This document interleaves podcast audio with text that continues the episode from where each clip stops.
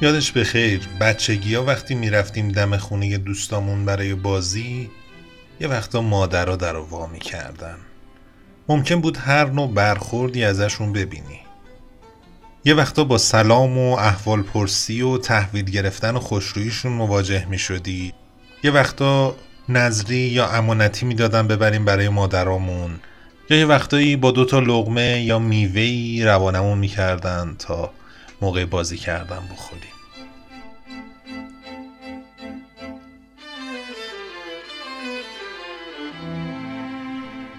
یه وقتا هم اوقاتشون تلخ بود. ممکن بود اجازه ندن بچهشون بیاد بازی. اون وقت قدلی بچهشون هم سر ما خالی می‌کردن که مگه شماها درس و مشق ندارین هی دنبال یللی تللی تو کوچه اید؟ این پسره پدر فلان فلان شده تا مشقاشو ننویسه حق بازی اومدن نداره.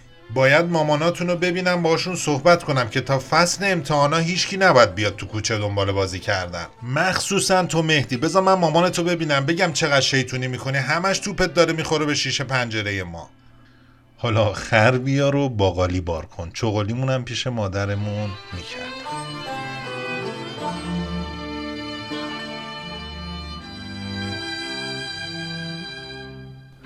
اون روزا گذشت و ما قد کشیدیم و گرد پیری نشست رو چهره مادرها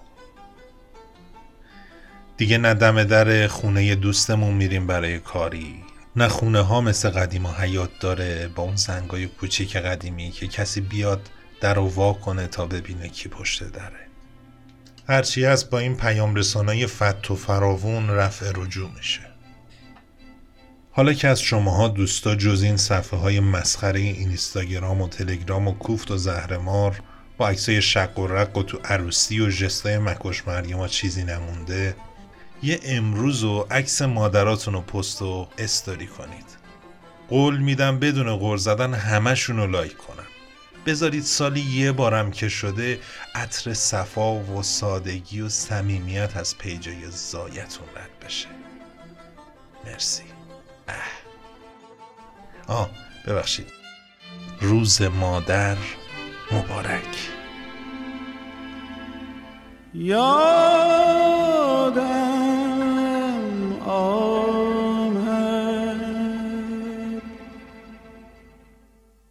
شوق روزگار کودکی مستی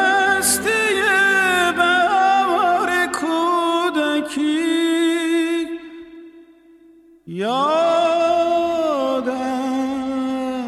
آمد.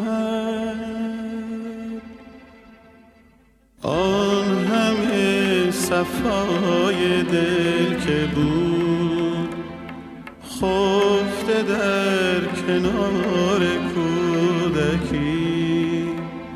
رنگ گل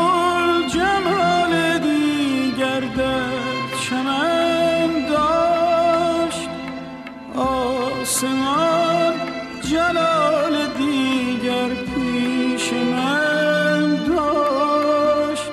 شور حال کودکی بر نگردد دریغا